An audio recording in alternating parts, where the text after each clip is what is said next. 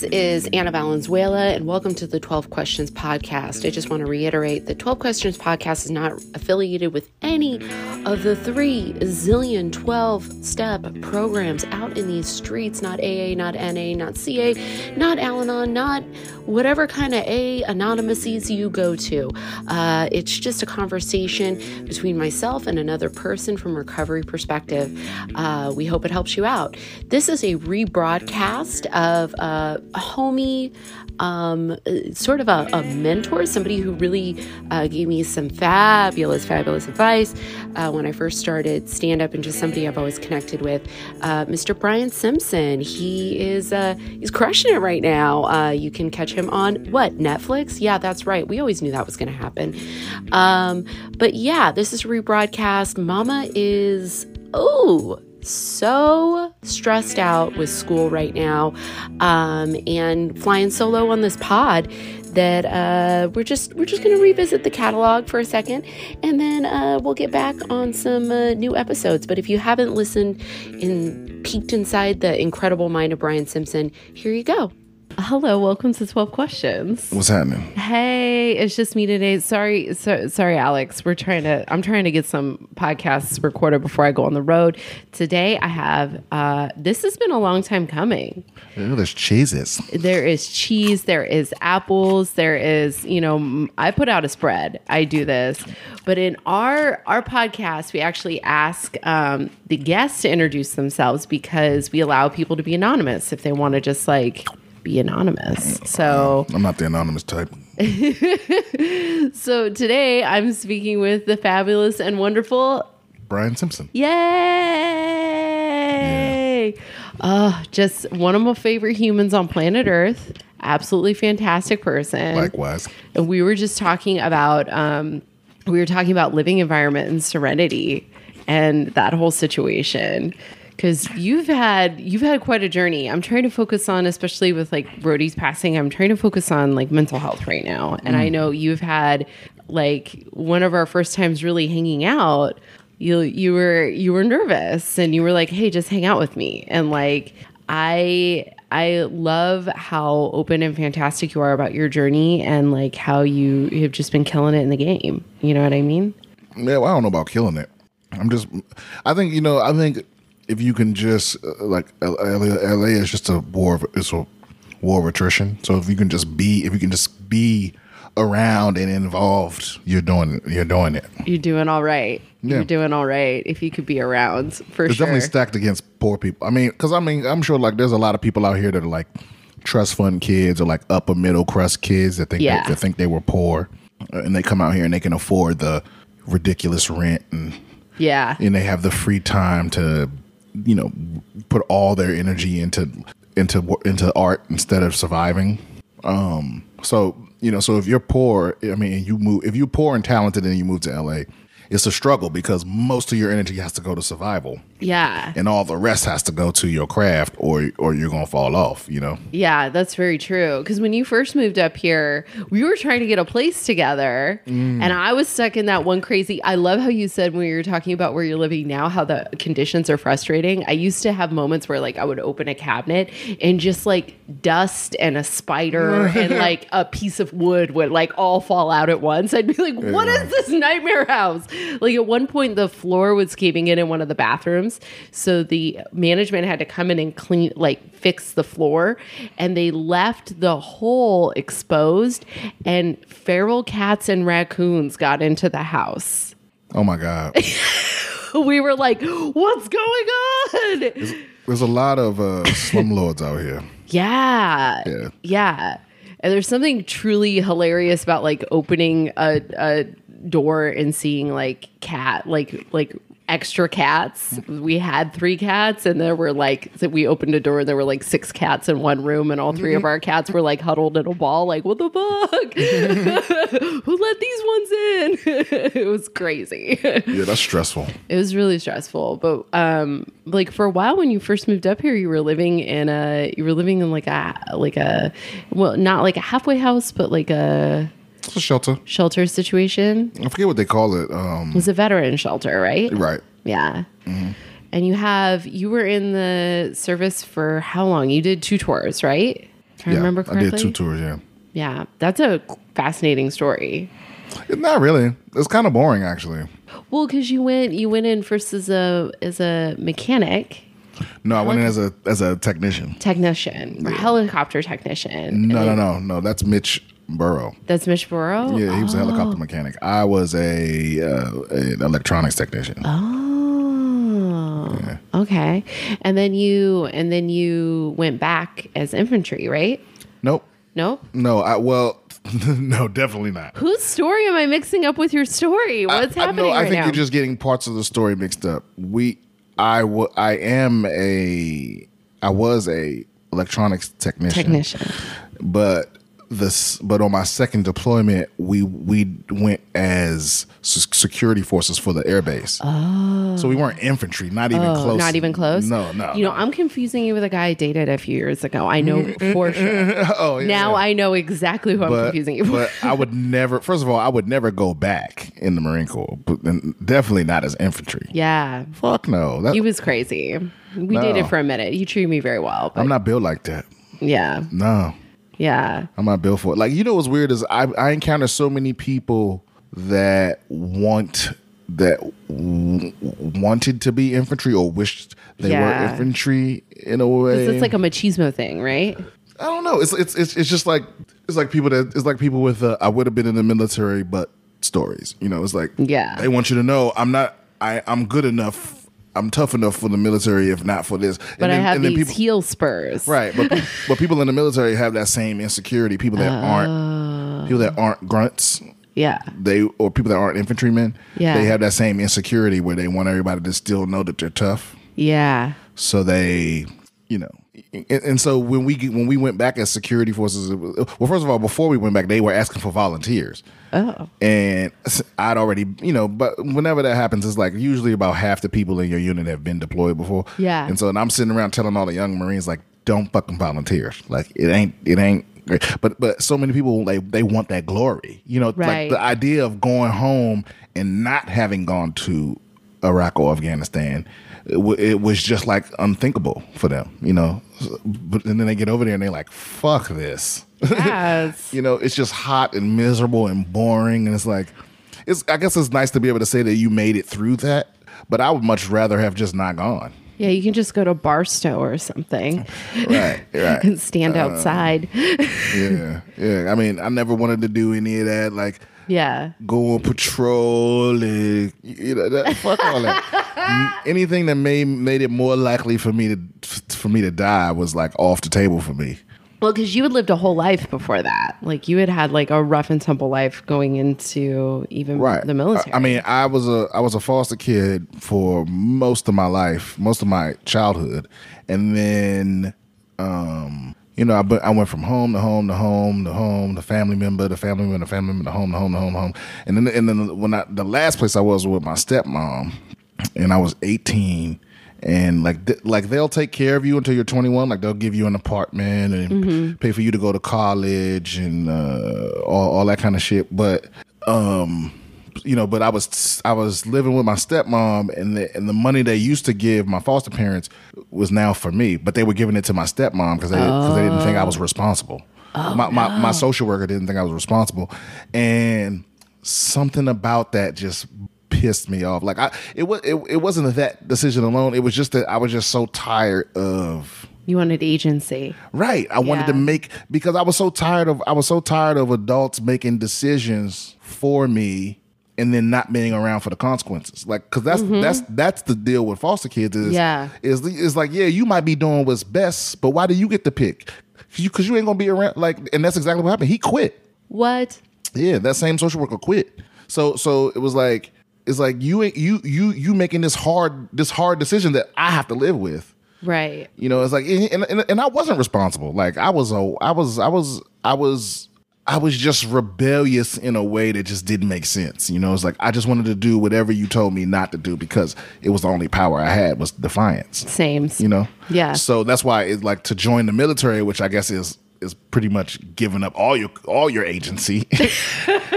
but that was my way of rebelling against the system I grew up in. Yeah. know? So I, but anyway, I didn't join. I joined the Marine Corps in before 9-11. I joined in March of that year. Oh, what? And so I wasn't there for no patriotic shit or none of that. I just wanted to get through that bitch, go to college, and get the fuck up out of there. So, you know, um, so when I so when 9-11, when 9-11 happened, I was literally in Oh, no. in school, like at breakfast, and like, God damn it.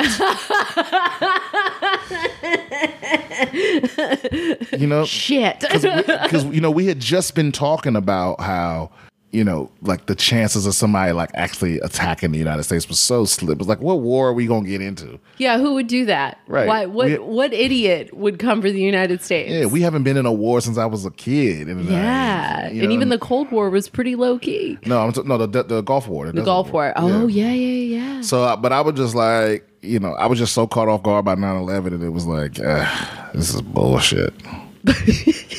I'm sorry, I don't mean to laugh. That is so that is I can just imagine like a little you just like oh, this is some bullshit. How why now? yeah yeah so you, we, you know it's uh you know that's what it is um but anyway I so but th- that that was that was so long ago you know yeah. it's like i i mean i guess i'm still it's not something i am i'm i used to be proud of it but now i'm just but i'm not ash- i'm not ashamed of it but it's it's just not my identity anymore No. No. yeah but i do have a soft spot for veterans especially marines You really do. yeah There's some there's some challenging personalities in comedy and you're very understanding, especially when that's their story. Yeah, because a lot of a lot of Marines come back, and, that, and that's something I learned in the shelter actually. Um, even though the people the people that own that place are scumbags, but but um.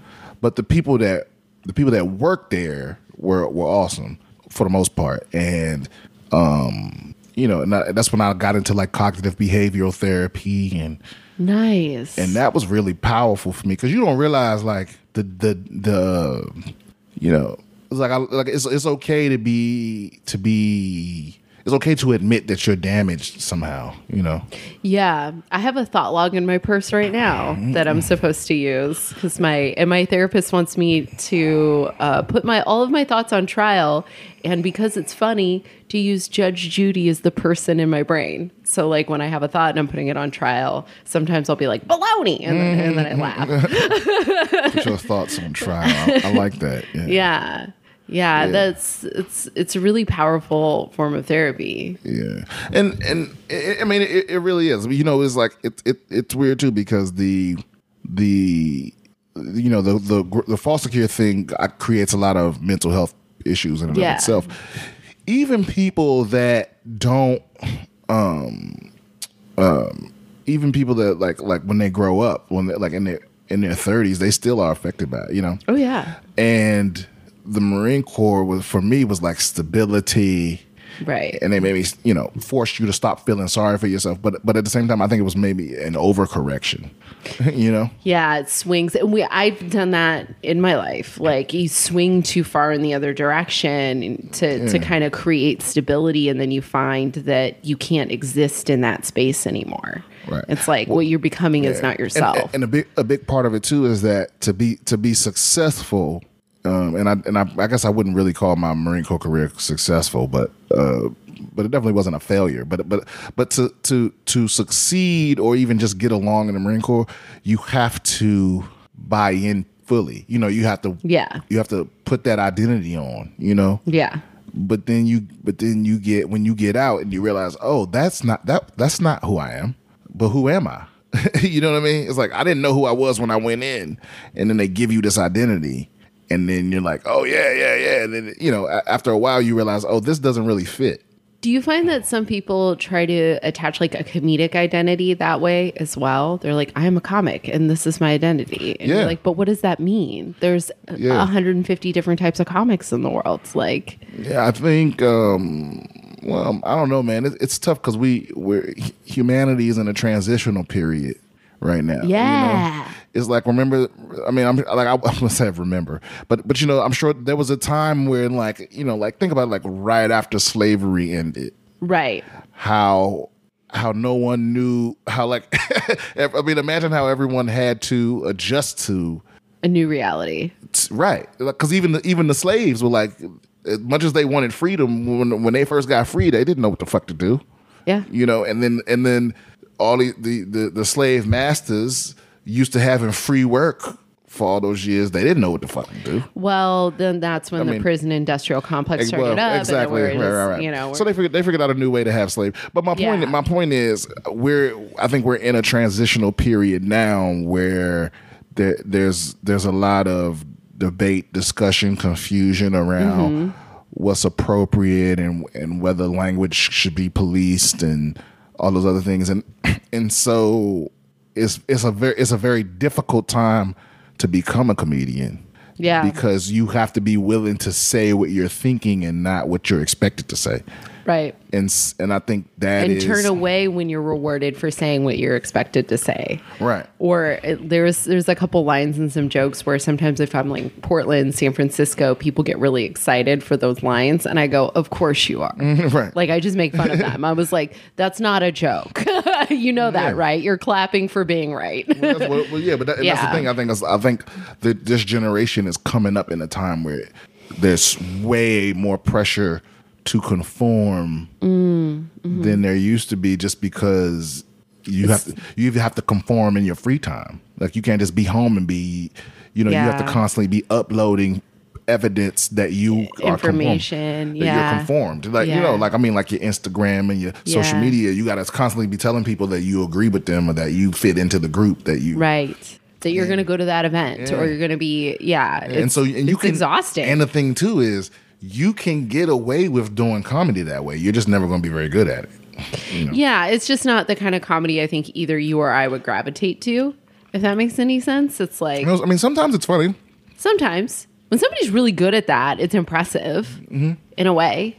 Yeah, I mean, I don't, but I think comedy is inherently counterculture. Yeah, So it's like whenever whenever one side is winning the culture war, comedy always goes against the grain. You know. Yeah. So that's sort of its job. yeah, I don't I don't know. I don't know if comedy has a job. I, I don't know. I think humor is necessary for the human condition. Well, humor, humor is, but I'm, when I say okay, when I'm saying comedy, I'm, I'm, I mean, I mean it. I mean stand up. I'm, I don't know. I don't care about all that other shit.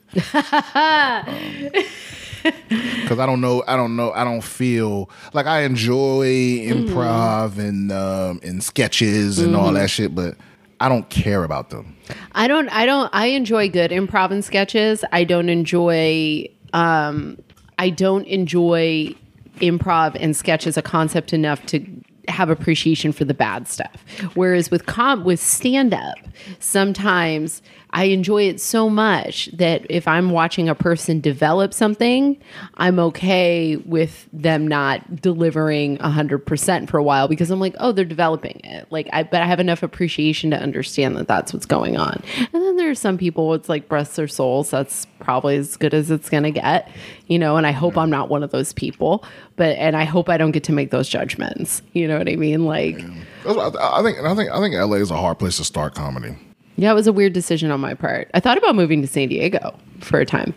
Yeah, or somewhere small. Because you know what it is is that out um, out here, I think I think if you're in a smaller scene, you are. It's easier to be humbled by the fact that like there's a hierarchy. You know what I mean? It's and it's it's definite.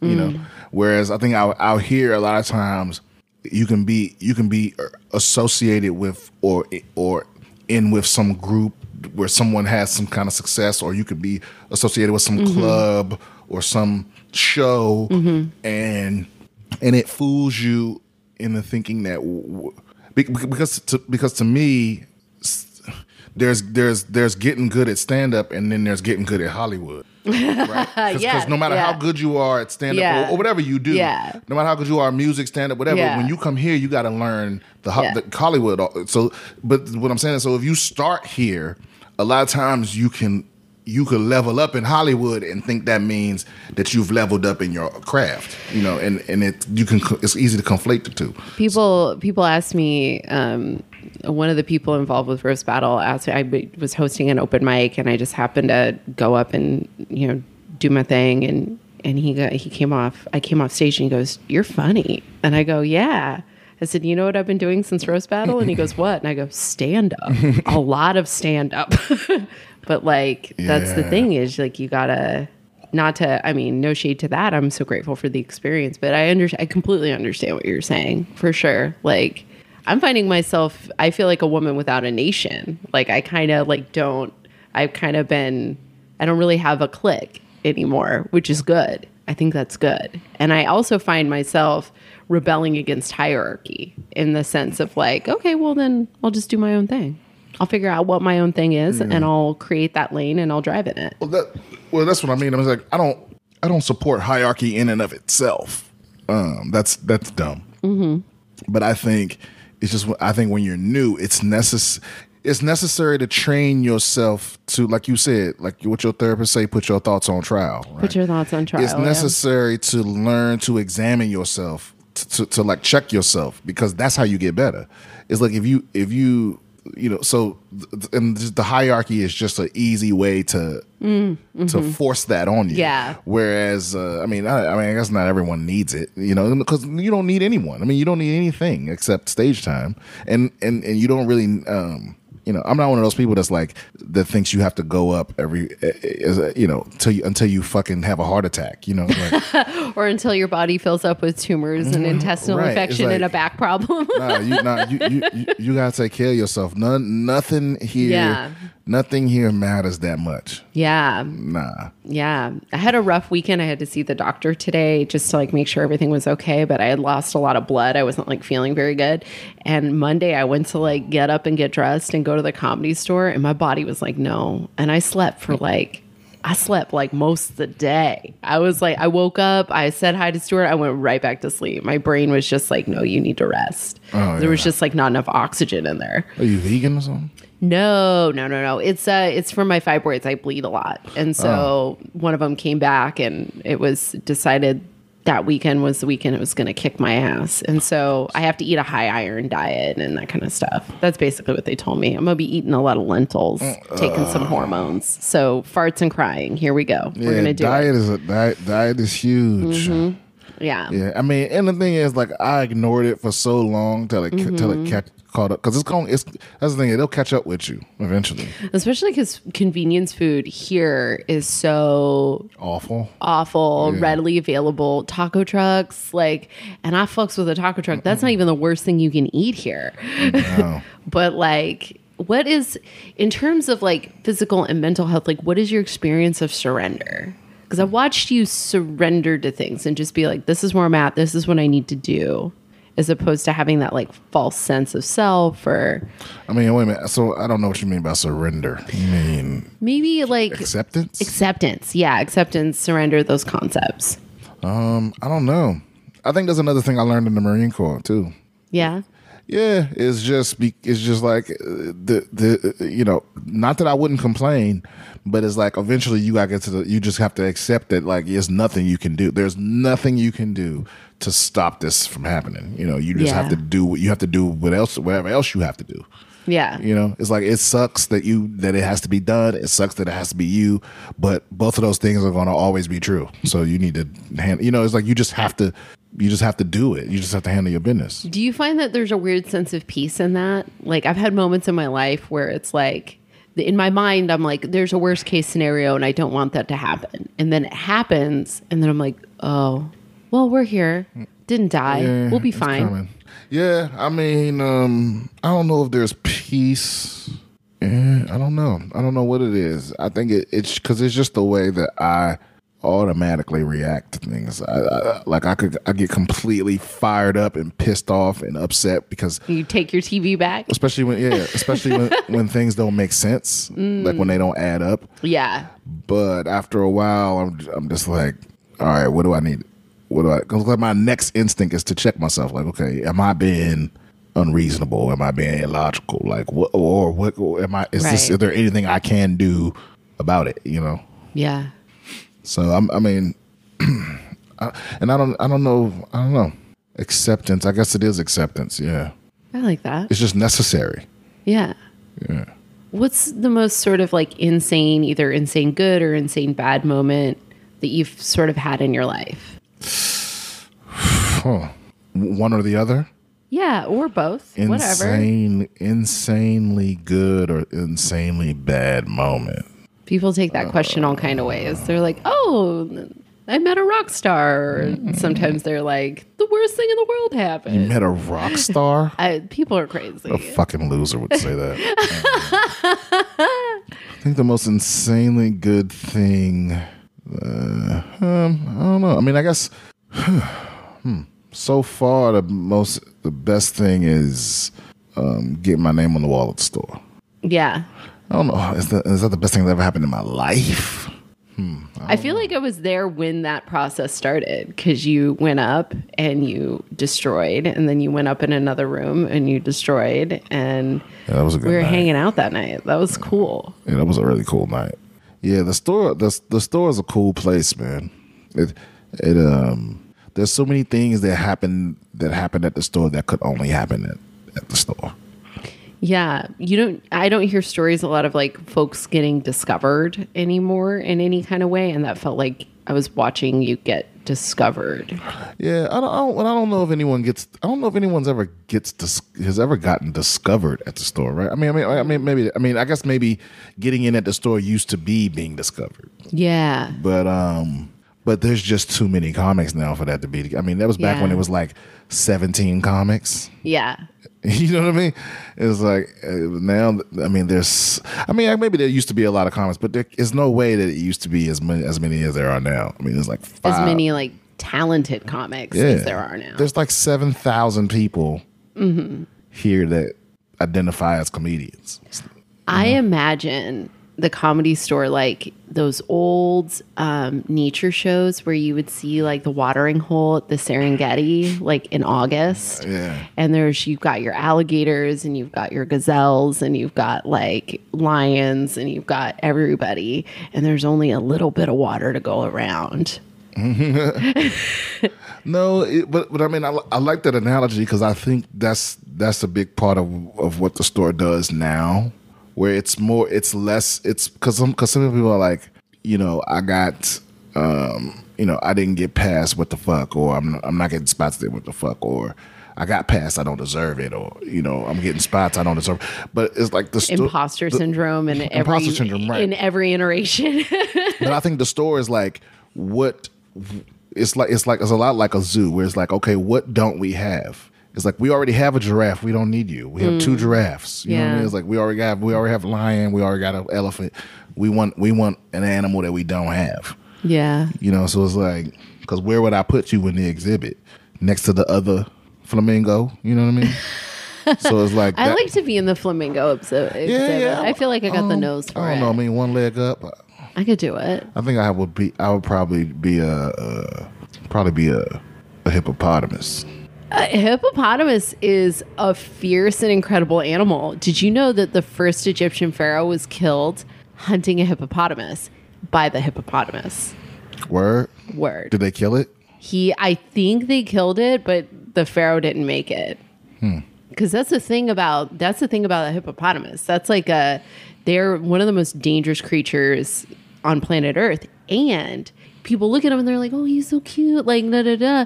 Did you know it? Um, at Escobar's compound, that's now like a resort, they rounded up all of the animals that he had brought in there, the giraffes, the everything's.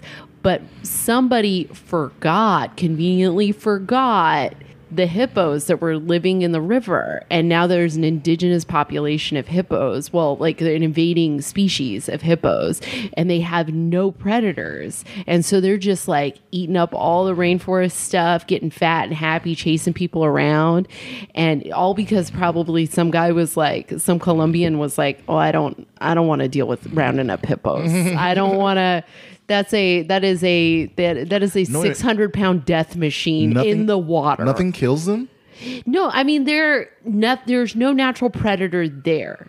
Nothing Oh. will n- uh, stuff will kill them, but they're a real tough animal. Yeah, They're a real tough animal. There's no like lions, hungry, thirsty lions waiting to take them down. They actually down. kill the most people, they kill the most people. but most of those, most of that is the boats getting overturned because they didn't realize the hippo was underneath it. Yes, mostly. Or what what they what they find what they're finding in the the Amazon is that they're they're coming up under the boats kind of intentionally in shallow water and just kind of messing with the boats. Oh, like killing They're- people on purpose. They're kind of smart.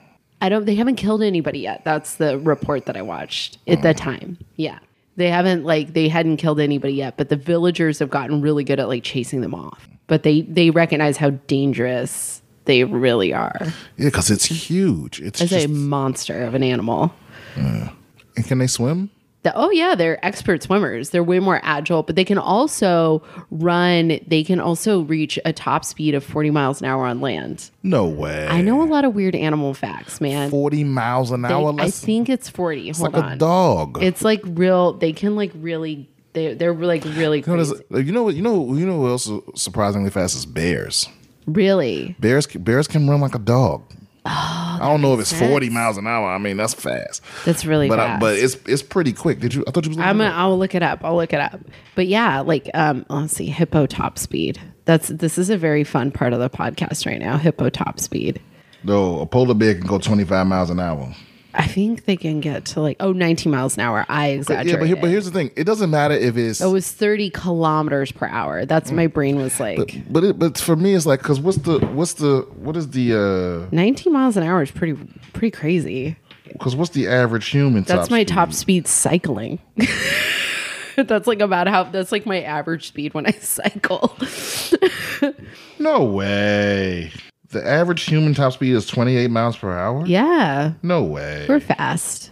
I don't believe that. A human humans could perhaps run as fast as 40 miles per hour. Wow. A new study suggests such a feat would leave in the dust the world's fastest runner, Usain Bolt, who has clocked nearly 28 miles per hour in the 100 meter. Well, no, well, that's the top speed. Well, no, what's the average speed? The average speed. okay, 15.9. Yeah. So that's what I'm saying. So, it, you know, and I, and I'm probably I'm probably coming in at 13 unless I'm scared. Maybe maybe 15. I got a hip injury, so I'm coming in so at it- nine. It doesn't matter how fast animals are. If they over 15, you dead. You And, dead. and even if even even if you faster than that, they got the stamina to just run forever. forever. And they have adrenaline and hormones coursing through their body that we have the same thing going, but they've got enough to run a hippo. Yeah, and they shitty at making deals, so you can't like talk your way out of You it. You can't talk your way out of a hippo. Yeah.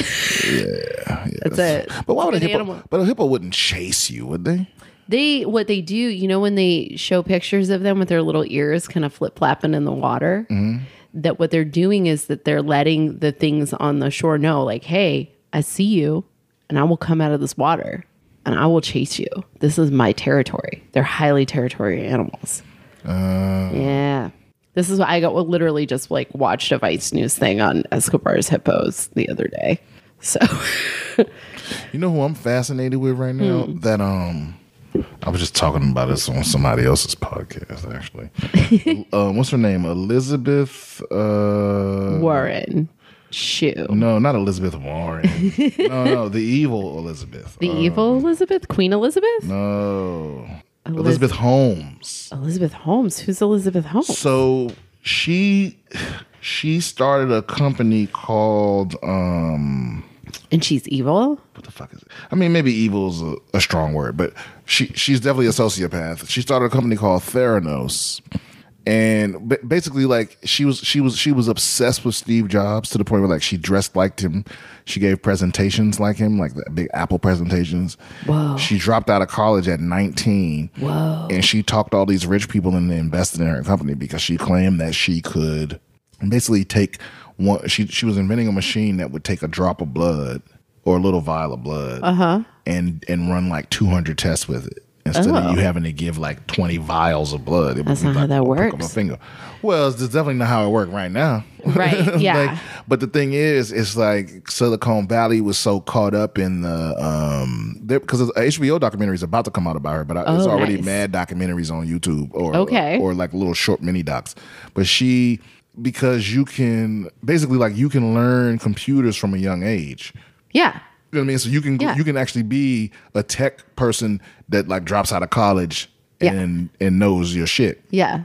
But you can't just you can't be a doctor. You can't drop out of college and know Right. medical shit. You got to Right. like do that for years and years and years Right. and years. You know, Yeah. It's like it's like it's like dropping out of school and and and and and, uh, and being like the foreman on a construction site. It's like you can't just you can't just get it. You know. Yeah, just So you. It's like becoming a, a comedian coming to LA and being like, "Where's my TV show?" right, right. So she, so she talked to these people, and she was just a master at bullshitting people. I mean, she ended up becoming like she ended up being worth like nine billion dollars, Wow. and this and just pissed it all away because she was lying. So he's she's like the fire Fyre Festival guy. Yeah, Whoa. yeah, except on a much grander scale. And but the penalty, so her trial it hasn't happened yet. I don't think her criminal trial hasn't happened yet. But her, but she was banned by the FCC, or is it the, what is it? No, no, no, the FEC. She was banned by the FEC, Federal Exchange Commission. Oh. From she can't be the CEO of a company for like ten years or something like that. Like that was her penalty. And even uh, so, she got caught by the same way Enron got caught, the same way Yeah. um, Bernie Madoff got caught, you know, just from just from some reporter going, "Wait a minute, how come no one's ever seen?" you, you know what I mean? Yeah. Just asking one simple question Yeah. that everyone else was just afraid to ask. Yeah. And and you can sell a bu- bill of goods. well, because yeah. Mm-hmm. what she would do is she would bring in like celebrity guests. She brought in like Joe Biden. You know what I mean? She would bring in these people and she would prick their finger and then and then continue the tour. And then they and then when they left the lab, they would take that blood and run it in in a real machine. So they could give them results at the end of the ah. tour, and they would be like, "Wow!" This is the first season of Battlestar Galactica, by the way, Uh, when they try to make the Cylon detector. Mm, mm, mm. I'm just saying. Oh wow! so yeah, I can't. For some reason, I can't find that because I've never sat down and watched it. Watched it. It's on Hulu right now. Well, I don't have Hulu. I have Amazon Prime and HBO. It was on Prime for a minute. What what I, all I see is the I see the mini thing. The mini thing, The or the it's like a mini series. the mini series. That's where you start. Those are the first I three def- episodes. And I- and I and I loved the prequel. yes, A, a lot of people hated it, but I loved it. But you it got, saw the prequel. but it got canceled. Oh, it was called you liked- uh, Galactica. No, you liked called, uh, uh, Caprica. Caprica. Yeah. Whoa. Oh, Yeah, I was such because you know, the Sci-Fi Channel has this weird habit of like making dope shit and then just canceling it. The coolest was- shows. the fans turned on it so hard. I was a ba- I was a Battlestar fan, and then I was like all ready for Caprica, and it bummed me out. Well, see, that, well, see, that's but the, but fans aren't objective. Because see, I, I oh, had Oh, no. I had I had Not no stake in in it. any I had way. no horse in the race. I was just like, oh, this is cool. I like sci-fi shit, and then and, and I didn't realize until a, a little into it that it was the prequel to Battlestar Galactica. Because yeah. because I, still I'm still aware of Battlestar Galactica. Yeah. Like I know so, what a Cylon is and all Yeah. that. So I didn't realize until ways into the show what it was about. But but it was already good. It was a good show. It's you would love it. Yeah, they, but they just yeah, you're right. Fans ruin everything because they want everything exactly how they want it. You know, and it's like it ain't it ain't yours till it's created. I think you'll have some empathy for the Battlestar fans when you finally watch it because it ends so it it really it really ends well. It like it goes through they put you through so much. It's And, like it, and it ends well. and it ends well. But yeah, but then what? Why did? What's the problem with Caprica? They I don't know. They just well uh, because for me it wasn't going anywhere. It just like wasn't the the pacing of Battlestar Galactica is relentless.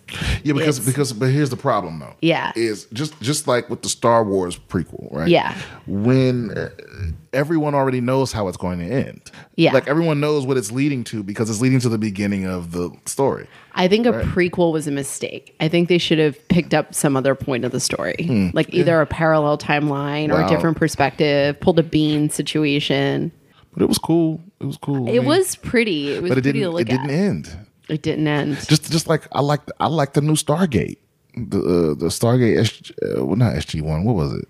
Yeah, that is what it was. SG One, No, the I didn't get no into Stargate, Universe. Ooh. Or what, what? What the fuck was Stargate. it? Like the new, the very newest. Oh, Star- and they just ended that. Right. Well, they ca- the, well that was a prequel too, oh. and it was great. They came they came out with one that uh went where it was like the, they had just discovered uh the Stargates, and no, wasn't oh, wait, wait, wait.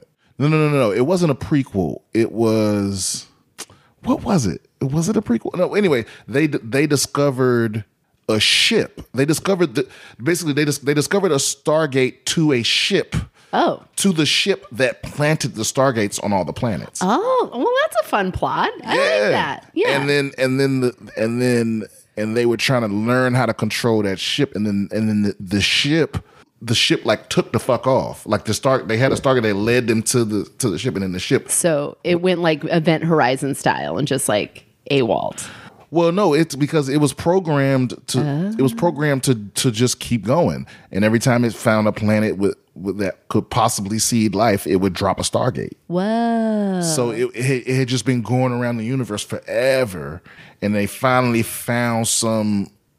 So no, it couldn't have been a prequel. So they finally found a Stargate, like a special one, Oh. that went to the ship, Oh. and and and then the people, and then for some reason, oh oh, when they first when they activated it, that that planet was getting attacked, so they couldn't go back. So so the, oh. everyone that was on the ship was stuck on the ship, Yeah. and this ship ain't never gonna stop moving.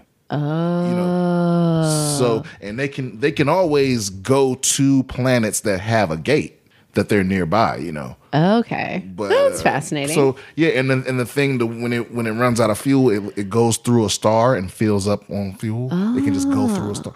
Yeah, it was dope. And then they canceled it after like I think two seasons. Bring it back. Sci-fi is the worst fucking channel. Like like They're ruthless. I would it's never- heartless on sci-fi. I would never sign. I would never do make a show for that channel because they just are relentless. They will, and then and then and then we get a fucking Sharknado every year. They Get a new Sharknado with yeah. a gigantic billboard on Sunset Boulevard. Well, before I moved, before I lived here, I didn't understand why t- why channels will cancel good shows you Mm. know, or shows that are getting good ratings, and it's like because what it is is a lot of times it's not always this, Yeah. but a lot of times the the the um the the deal that the writers have Yeah. Gets way more expensive when you hit that second and third and fourth and fifth season. You know what I mean? Right. So even though it's a hit show, the, the network thinks it's going to cost too much to make, so they cancel it. Yeah. Or they sell it to some other network. You know. There's a moment in Battlestar Galactica where the writers start playing chicken with the uh, playing chicken with the network because they're asking they're sending a lot of studio notes and they're asking for a lot of uh, standalone episodes.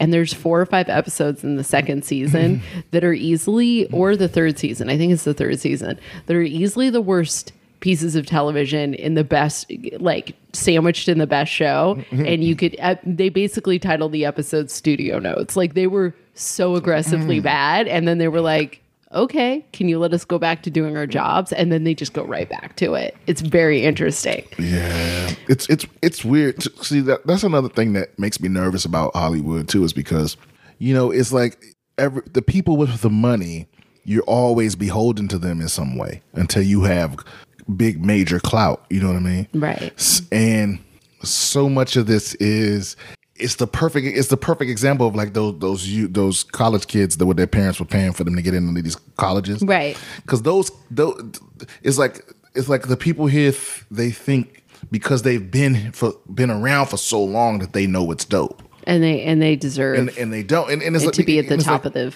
pack. Yeah. Right and it's like you just been around for so long because there's no way to get rid of you. Yeah there's you're you're entrenched. That doesn't mean you're doing a great job. Yeah you know it, it just it just means there's no one else you've made it so no one else can do your job. So we don't know if, if you're the best at it. You Right. probably aren't Right. you know? And i mean so so it's it's it's like the, some of those executives and shit they really be thinking they know what's best. They really think they do. And it's like then what then why the fuck did you go get me? Why aren't you writing a tv show? Right. If you Yeah. if you if you so fucking hilarious you Right. know or you, but it's like they you can't say that you know you because it's their money so it's, so it's ultimately like well it might piss you off that you Mm-hmm. gotta listen to it's like it's their money I really, I'm gonna, I'm gonna send you a podcast recommendation. Shout out to you must remember this on Slate. It's all about old Hollywood and the dynamics of that, and it's the stories of the people that were like actually in it. It's you must re- remember this is what yeah, it's called it's really cool. You also have a fantastic podcast, right? Um i mean i don't know how fantastic it is, It's but pretty it, great. it, it does exist Promote it while you're looking for that.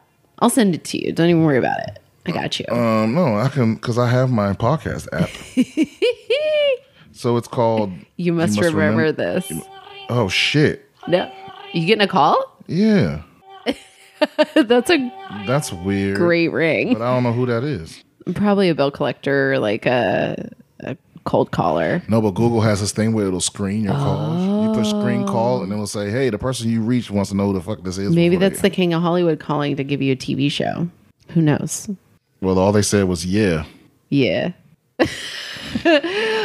with all that in mind, with your your history, because I feel like both you and I came in to sort of LA and Hollywood and what we do with a whole life that existed before this. How do you make decisions in the world that you're in now? That's an amazing ringtone. Okay, hold on. I'm not cutting any of those out. Hello, who's this? Oh, what's up? Okay, cool. okay, I'll pause it. Hey, what's what's up, Rach? So we're back. What um what's been the most interesting thing you've learned about yourself in your journey? Oh, we were talking about decision making. How do you make decisions with all this stuff? Decisions? Yeah. Oh, what kind of decisions? I don't know, life decisions. Well, you know, um, for me, I'm constantly thinking about um about my peace of like whatever whatever brings me the most peace of mind is usually the decision is usually help you know like wh- when because I feel like when you know where your priorities are, if you think about your priorities all the time, then when you have to make a choice, the choice is easy. You know, so I'm always thinking about what's what's what's most important, Okay. so that I don't have to do that when I have a tough decision to make. You know.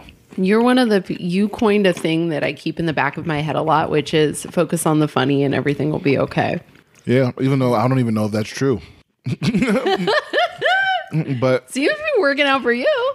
yeah, I mean, I guess what I mean by that is, I mean, I made my mind, I made my mind up years ago that this is what I was doing. So all I can do is is try to be try to be good, work on my stand up, Yeah. and whatever I because whatever whatever I get out of all this is going to be from that. Right. So I don't need to, um, you know, I, I- well, I mean, I still do, but it's easier for me to talk myself out of stressing about whether somebody picks me or wants to meet me or, you know, because Right. none, none of that matters. I mean, it matters, but it's not. It's not. It's not my self worth. It's not my value Right.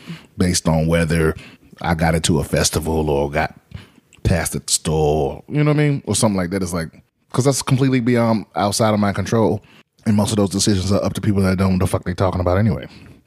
Yeah.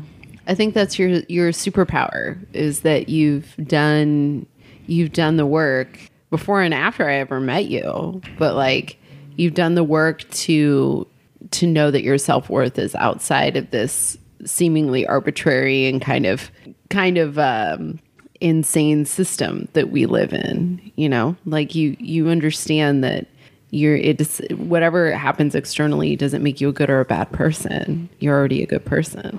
Yeah. Um, I don't know. I don't know. There's such thing as good people. you know, It's true. There's people. there's people that fight their demons and people that don't. that's true. You know, and you can you can you can literally be the other thing in a drop of a hat. That's very true. That's very true. What has been the most interesting thing you've learned about yourself as you fought those demons? Um, I think hmm, I've learned that I'm not over. I've learned that sometimes there's no there's no cure for what ails you. You know, Yeah. sometimes you have to manage it. You have to learn how to deal with it rather than looking for something to solve it. You know, because that thing doesn't exist. It's just a part of you of who you are. You know, it's like trying to Yeah. you know, it's like trying to, uh, you know, trying to un, trying to tur unmix the the batter. You know, it's like you already you already put that shit in. It's in there. You know, and so Yeah. you have to accept my. I've, I've just learned to accept my flaws. It- first, you have to learn to admit them. Right. And then you got to learn to accept them. Then you got to learn to deal with them because they're not going to go away. Right. You know, it's like that's. If, it's, I think feel like the sooner I the the the you know because like I know I know like I have an issue um with intimacy. I have an issue being close to people. You know, and and but th- it's it's this weird thing because I, I don't know. I think a lot of foster children do this or former foster youth do this where they where it's like you want. Actually, I think a lot of people do this with whatever their problem is. It's like you want the thing, you want the thing that will soothe you, but you're so used to being in the opposite condition that when you get close to it, it, is you're it's uncomfortable. You know, Oh, so yeah. you push it away. So it's like you want you want to. I want to be close to people. Yeah. But as I get closer to people, I'm not used. I'm just. I'm. I'm just. I don't like it. you know. Right. And then most most people are shit. So it's like most people make it easy to to be like fuck off. You know. But but it's like I try not. I'm trying. I try so long to like not do that Yeah. you know but then that, that but then i ended up like leaving people in my life that weren't worth the investment you know Yeah.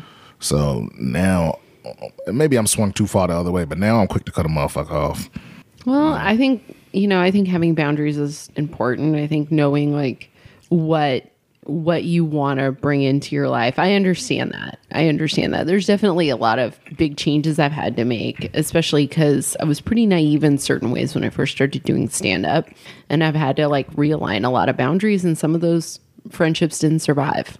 And that's fine because the boundaries are what's important. But a lot of it had to do with, and also struggling last year, I had to kind of surrender to the fact that like my anxiety disorder was l- getting worse and everything I was doing was not making it any better. The exercise, the diet, there was no way I could like work my way around it. I finally had to like see a doctor. And, um, and so I understand that it's like accepting the like, accepting that like, okay, this isn't, and it's not even a flaw. You know what I mean? It's just a part of my brain that's a little out of control sometimes.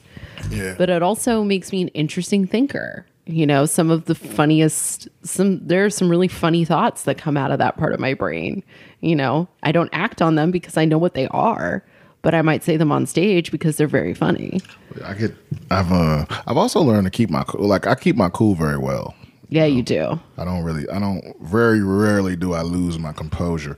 But that's, but that was, that's learned. I was, all, Yeah. I've, uh, cause, cause during most of the time that I've been a comic, I've been a door, a doorman or security or a bouncer or whatever you want to call it. Right. And your coworkers are comedians and No. no. Um, well, let me think, for, for three or four years, I was at a comedy club in San Diego. And then for the last year and a half or two years, um, I was at an Irish pub, being a bar back slash doorman. And I've just learned that most of the time, if you just keep, if you keep calm, that's more disarming than you being scary. That's true. You know, than you trying to like yell and scream and puff up and escalate. That's true. Um, um, I find that with my little customer service gig a lot. People be really, really mm. escalated, and I'll just go. Okay. Also, like if you keep a slapjack in your back pocket, it also helps you keep calm. Great. Amazing. What's one thing about how do you experience fear and anxiety? what do you mean? How do I experience it? Like, what's your experience of it? Like, do you either what brings it up or how do you deal with it? Or Is this a checklist? it's 12 questions. It's always the same 12 questions. Oh, it is. Oh, Mm-hmm. it's like how you fuck you know about heart? I don't see you with no piece of paper. I've been doing this for for like three years. I know these questions better than a lot of things. How do I experience anxiety? Um, mm, a lot of it is me having a I, I, very briefly okay. because a lot of it is the only things that I can't that cause me the most anxiety are when I don't know what to do or when there isn't an an, an answer that makes sense. Mm-hmm. You know, things that don't make sense get under my skin. Yeah. Mm-hmm. Yeah. Yeah. You and I both have a similar low tolerance for certain type of bullshit that comes out of people. When people stop mm-hmm. making sense, you're like, okay, you're not making sense. Yeah, because that means you lying. You're trying to get over on me. Yeah, you either get out of here. either lying or you don't know what you're talking about. Exactly. And either way, probably should close your mouth. Yeah, I learned that from Judge Judy. Right? Mm-hmm. She's truly the best. I watched a lot of Judge Judy growing up. really? Oh yeah, Judge Judy and all my children. I remember my, my stepmom first got a uh, when she first got a job. Um, first got a job. that makes it sound so bad. Um, but I remember when she first decided like she needed to start making her own money. You know, Right. She, and she was so she started. So so, but for like the longest time we were we were she was always home so she was you know i don't know what she did when we were school but obviously she watched soap operas and uh and i remember when she first started going back to work she uh she I don't know if our vcr broke or what the fuck it was. But she but she made us watch uh, all my children for her and tell her what happened. And she made all three of she wanted all three of us to Yeah, she wanted all three of us to watch it, you know, so she could get the whole story. Like she would have us all tell her the story. And it's just because you know kids forget shit and mix shit up. Yeah. So she would just piece to, piece it all together from the three uh, three different accounts of it. That's a really powerful storytelling like skill. That's That's what- fascinating. Yeah, well, that's when I got obsessed with revenge.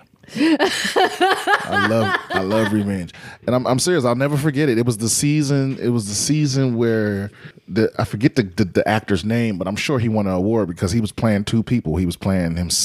He was playing himself and his twin brother, and his twin brother was like this blithering idiot, like kind of slow, and he, and he was like this this like Donald Trump type, like millionaire, ruth, Okay. ruthless um type dude so it was like and and, and it was con- like like you it was convincing that it was two people you know even though they Yeah. they, they looked the same but their their his ma- the man the, the mannerisms and shit was so on point that that you would I forget what the the uh He was it- oh it was Adam and Stuart Yes, Stuart. Stuart was the was the slow brother, and they were twins. Stuart was the slow brother, and Adam's wife was Gloria. Now I'm sure I don't even think all my children's on the air anymore, but I think re- it is. But I remember this season. Nah, I don't think so. No, Really? Yeah.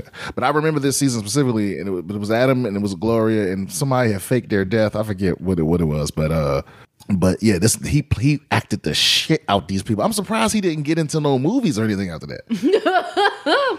He was given he was given Oscar winning performance for a daytime Emmy. Uh, right. Well, yeah, because because you know what it is. Because there's some, you know why? It's because there's some fucking dinosaur executive out here that goes by some conventional wisdom that's 30 years old. That's like, well, you can't go from daytime to the big screen. Blah blah blah. Right.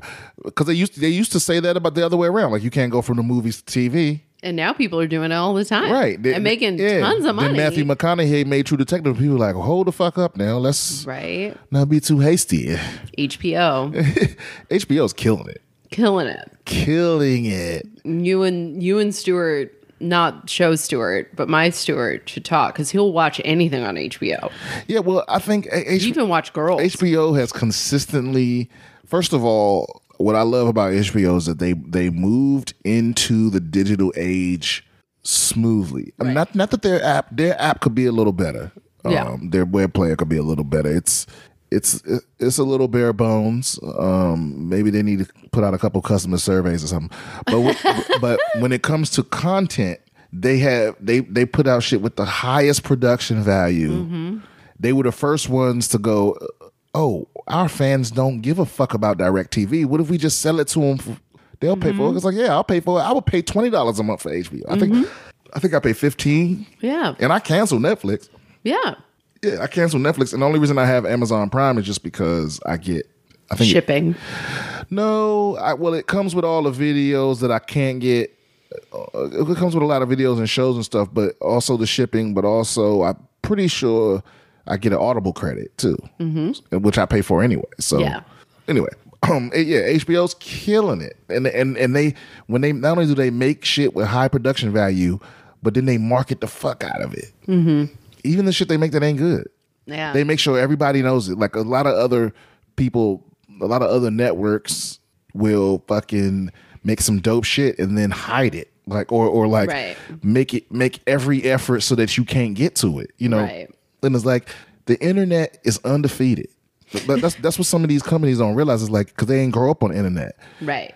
The internet is undefeated. You can't stop free.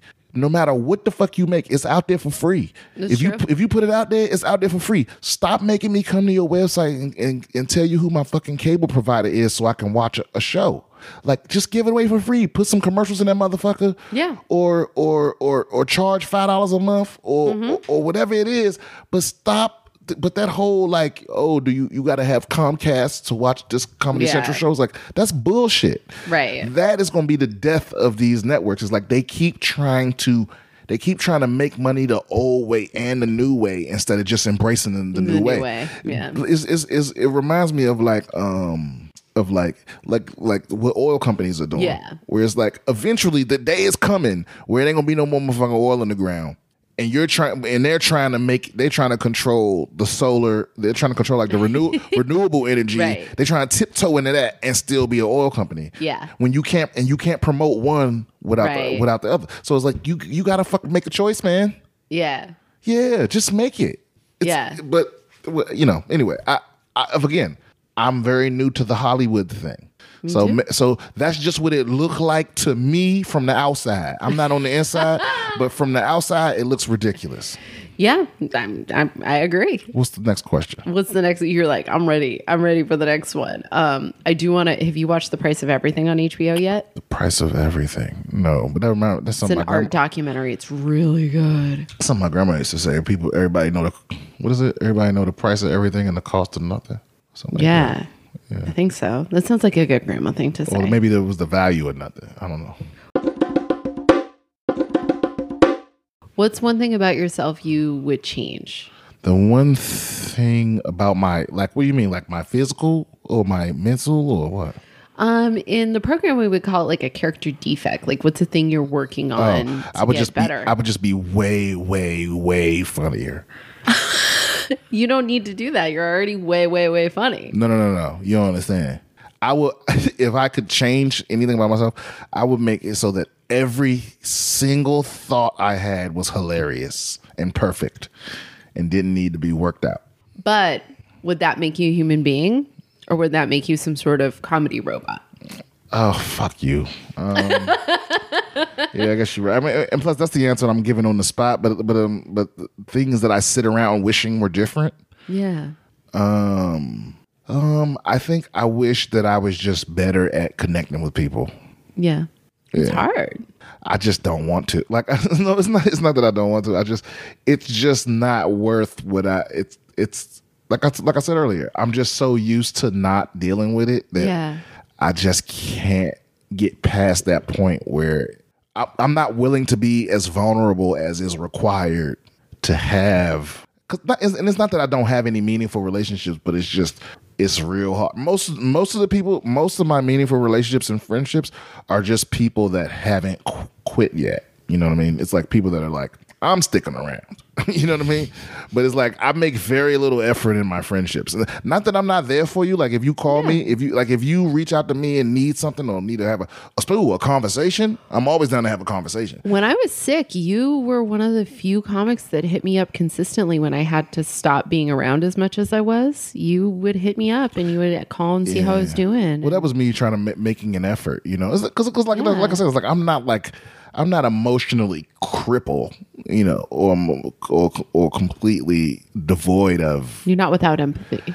right. I have I have plenty of empathy. I'm just um I'm just weary. I'm just you know I'm out of uh.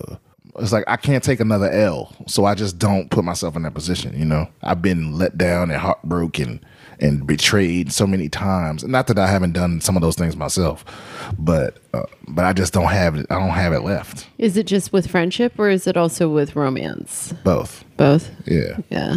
I could do without either. I mean, but to be honest, I mean, I have some great friends. I, I probably wouldn't even, well, I definitely wouldn't be uh, anywhere near where I am without some of my friends. But uh, And you are a good friend. My experience of you is that you're a good friend. yeah, I try to be. But at the same time, it's like I don't need no new ones. You know, You're not holding auditions. nah, nah. I mean, if, if it happens organically, it, it happens. But it's like it's like pulling teeth. It's like people like, why you never hang out with me? It's like it's not just you. Well, we have a lot of there's a lot of people in our field, uh, just a lot of people in general, and then there's a lot of super needy people, and then there's some kind of manipulative people, and then there's some kind of like we have every kind of people, and we have them in abundance, and that intensity can be really exhausting. Well, uh, and not not just that, but it's like, but you have you have people in abundance, and you and and, also what's was not unique to comedy, but was very um was very intense in the comedy community is is well prevalent. That's the word I was looking for. It Was very was Prevalent. prevalent in the comedy community is is that there are people that you see a lot that you aren't friends with, but they Yes. but they think you're a friend. Like it's like They it's- think that the, the because you see each other and you're Right. not mean to each other, you don't ignore each other, therefore you're friends. exactly. It's like it's Right. like it's like people at your job thinking you friends. Right. When it, when it's like motherfucker, if we if either one of us got fired, I would never talk to you again. right. You know, it's like so. It's like that's not friends to me. Friends is Right. friends is thick and thin. You know, it's like well, I mean, I guess there, there's levels to friendship, but but it's like um, and I um, I just don't trust people. That's really what it boils down to. And it's like, and I don't need. I don't need friends and romance to the point where I'm willing to like risk my emotional and and uh, and uh, mental stability. You know, it changes the game. you because I'm just not willing to be that vulnerable. There's a lot you got to be vulnerable to be in any kind of relationship or friendship. You know, so it's like, and I'm just not. I don't have it. in in my own romantic relationship i realized we were both coming into it very very self-sufficient and pretty like emotionally contained or at least like we had our support systems and then you end up in a relationship and you have to redefine all of that and that's a lot of work Yeah. it's a lot of work Yeah, and, you don't know. sometimes sometimes i ask myself i look over and i'm like is this worth it and then i'm like yeah it it's is. worth it yeah. yeah Yeah. you but like i think it would be crazy if i didn't if i didn't recognize that like there was some sort of like there was sort of a freight train element to the way i was living my life prior to being in a relationship Yeah, well, relationships yeah. make you slow down a little Love bit Love is dope. love is dope Love is dope, but love, but to me that it's Love. like I make a distinction between love and relationships. Love is dope. Relationships suck. you know, that's true love is love is money. Relationship is work. Is is a job. Yeah. It's like you you have to go to the job to get the money, which is having money is awesome. right You know, so you have to be in the relationship to get the love, but that but the relationship sucks and the love is awesome. yeah You know, but sometimes the suck starts outweighing the love, and sometimes the love disappears. Yeah Where it's like, I just don't even fuck with you. Like, or you, or sometimes that person will do some shit to make you question whether it was ever really love in the first place. You know, where you like, hmm. how the fuck could you do that? you know, so Right. I've so I've and I've seen so much. I've seen so much f- fucked up shit happen to people, relationship wise. You know. yeah It's just most because most relation most to me most relationships are bullshit. Like the vast majority of them. yeah And people are and no one's ever willing to admit that till they out of it. true You know. True. I think that, but I do think if two people are willing to grow, I think that's a powerful, it's a powerful thing. You know what I mean? Yeah, like yeah. sometimes people want to get in relationships and where the bullshit comes out is they want to stay the way it was. Yeah. There's a lot of like, you used to do this and you used to do that. And it's like, that was two years ago or that was however long ago. And now we do this because we're growing out And I, here. and I think too, I think too, a lot of people have a lot of people's idea of of a relationship is s- like some cookie cutter shit they seen on TV. Like yeah. they think The it's- it's- growing pains generation. Right. They Yeah. think that, and so they think your relationship. It's like it's it's almost like they're playing relationship. You know, like it's like they're it's like people. Some some people want to play house. Right. It's like they they're like, wait a minute, we're supposed to. What, what the fuck you mean supposed to? We're Right. we're our own people. We can do whatever we want. We don't. Right. We're there's not some. There's not some supposed to. You know. So so I think it, it's it's just like how like a lot of a lot of mostly women how like they want to get married more than they want to be married. Like they want to have a wedding more than they want to be married. They're not. Yes. You know what I mean? And that's how I've never there's I okay, listen, I I do enjoy going to other people's weddings. I like food. I like No, dancing. that's the reception. That's not the wedding. The wedding is bullshit. exactly. I actually I kind of like I've never been the kind of woman who's like inclined to have a wedding. Ever. I've oh, never, you know how girls think about like, oh, I want to wear like a wedding dress and da, da. never had those thoughts in my life. Yeah, I'm never like, in you- my life. Cause and if you if you really gave a fuck about your friends, you'll go to the Justice of the Peace and put all that money into a buffet or something like a ro- Get a dope taco truck. Yeah. Hire a really good like DJ or get a band to come Nah, out fuck and a taco party. truck. You can get you could you could you could probably roast two pigs in the ground. It actually, actually, you could fuck. You could have a whole you because somebody you because like a wed- you spending ten grand on a wedding minimum. Yeah. So it's like if you imagine if you just went to the Justice of the Peace, what's that two three hundred dollars? Because you got to go there Yeah. anyway. Gotta so you go there. and then and you take and spend ten grand on a party. Yeah. if you really cared about your friends, or even look, fuck, spend five, spend spend two grand on the party and save the eight grand for your down payment on your house or something. Yeah, we'll go travel. Go somewhere you've never been. Travel. Actually, see, I'm a I'm a believer that you should probably travel before you get married. See, I haven't done a. T- I didn't do a ton of traveling up until comedy. I lived in a lot of fear around traveling, and like now I'm like I'm going to Canada for the first time. I'm like I'm gonna go to Canada. See, I- I'm gonna go to I, th- Vancouver. I think if you go to another country together and you like for a long like if Yeah. you like say you go backpacking across Oh, Asia yeah. or Europe or something, if you could make it through through one of them long ass trips, because all everything's gonna go wrong. All sorts of you're gonna have all sorts of issues. You're gonna be Yeah. late. Somebody gonna get diarrhea. Right. Like you gonna you know you you gonna lose a passport or your wallet. It's like if you can make it through all that, You're gonna and- get the super period. Right. That's what happens Oh, to me. I then get you the, Uh-huh. come home and you, then you then you'll know you'll know what, how you gonna work on other problems. You know what I mean? Yeah. Because because sometimes like you gonna get mad enough where you like I'm, I'm about to leave this motherfucker in Europe. You know? the first time Stuart and I traveled together to like do comedy together, he it didn't go it was fine, but he definitely like we had some he ended up apologizing to me. He was like, You were really trying to make it a special experience. I bought it like a I got a skydiving trip. I, I was like, let's do this and Where'd y'all go?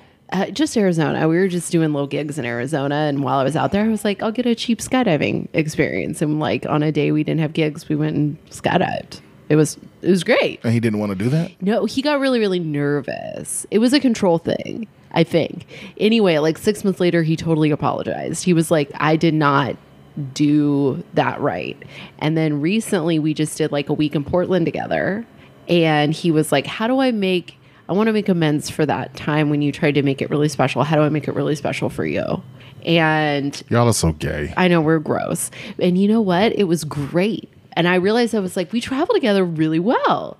Like we, the only thing is like he was a little cranky with in the airport because he had to be wheeled around because of his bum leg. Oh, is that still hurting? Uh, it was better. It's better now, but you know he's doing the physical therapy. But at the time, it was like even before the physical therapy could even start. So he was still on a cane and stuff, and um, so he had to be wheeled through the airport. He get a little crabby then, but in general, it was totally fine. And like it, but what I realized is the key for me is to get up in the morning and to go do something by myself. So I would get up in the morning and I would get us both coffee and tea and come back. And like it worked. It was just all about like figuring out like self regulation. Like, You know, you know something in my last relationship. You know what was really what was really special for me was to be left alone. yeah, But some people don't take that well. No. you know what I mean? It was like, what would make it special for you if you would leave me the fuck alone just all day, or just most of the day? Just give me, give me some alone time. Sometimes I have to, sometimes I'll look at him and I'll say, babe, why don't you go on the road so I can miss you? Like go go book some gigs. I want to miss you. Like I want to miss you. Like like so, there's something nice about I'm I'm an only child and I come from a lot of chaos and trauma too. And sometimes I like to sleep by myself. Like sometimes I just like to I value my alone time. Like if these two guys are out of like if Stuart and Luke are out of the out, out doing gigs or spending and they're alone, like I'm get a whole weekend alone in this house. I never leave. Yeah, I'm the same. I like go away. Sometimes I'll call my friends and be like, "Hey, the, this is literally what happened. They were gone for a week, both of them." And I would call my program friend, and he'd be like, "I'd be like, you know what time it is?" He'd be like, "What?" I'd be like, "It's ten thirty. I've done my gigs. I'm at home. I'm in pajamas. It's ten 30. And he'd be like, "Good for you," mm. and like just celebrate being alone. Yeah, being alone's dope. It's it's nice. Well, because it's recharge time. Right. For me, I'm an extrovert and an empath, so I have to recharge, but I love being around people. So I have to balance it. I have to be super smart about it. I don't know if I'm. A, I don't know if I'm either one of those things. I mean, I'm definitely something. Um, I mean, I, I like being alone. I mean, I don't mind being around people. I do have to like remind myself to do that though sometimes. It's important. because being because being alone is dope, but it's and it's but it's like one of them things where like too much of it isn't good for you. No. you yeah. because you, you can go from oh I need to be alone to recharge, and then next thing you know it's been three days and you haven't showered, and you're like oh I'm not alone, I'm depressed, and then you got to dig out of that hole. and you've battled a lot with depression. Uh, Yeah, I still do. Yeah. What do you like? And we'll get to that. We'll get to that. What What's your experience of forgiveness? You said you love revenge. What's your experience Forgiveness. of forgiveness?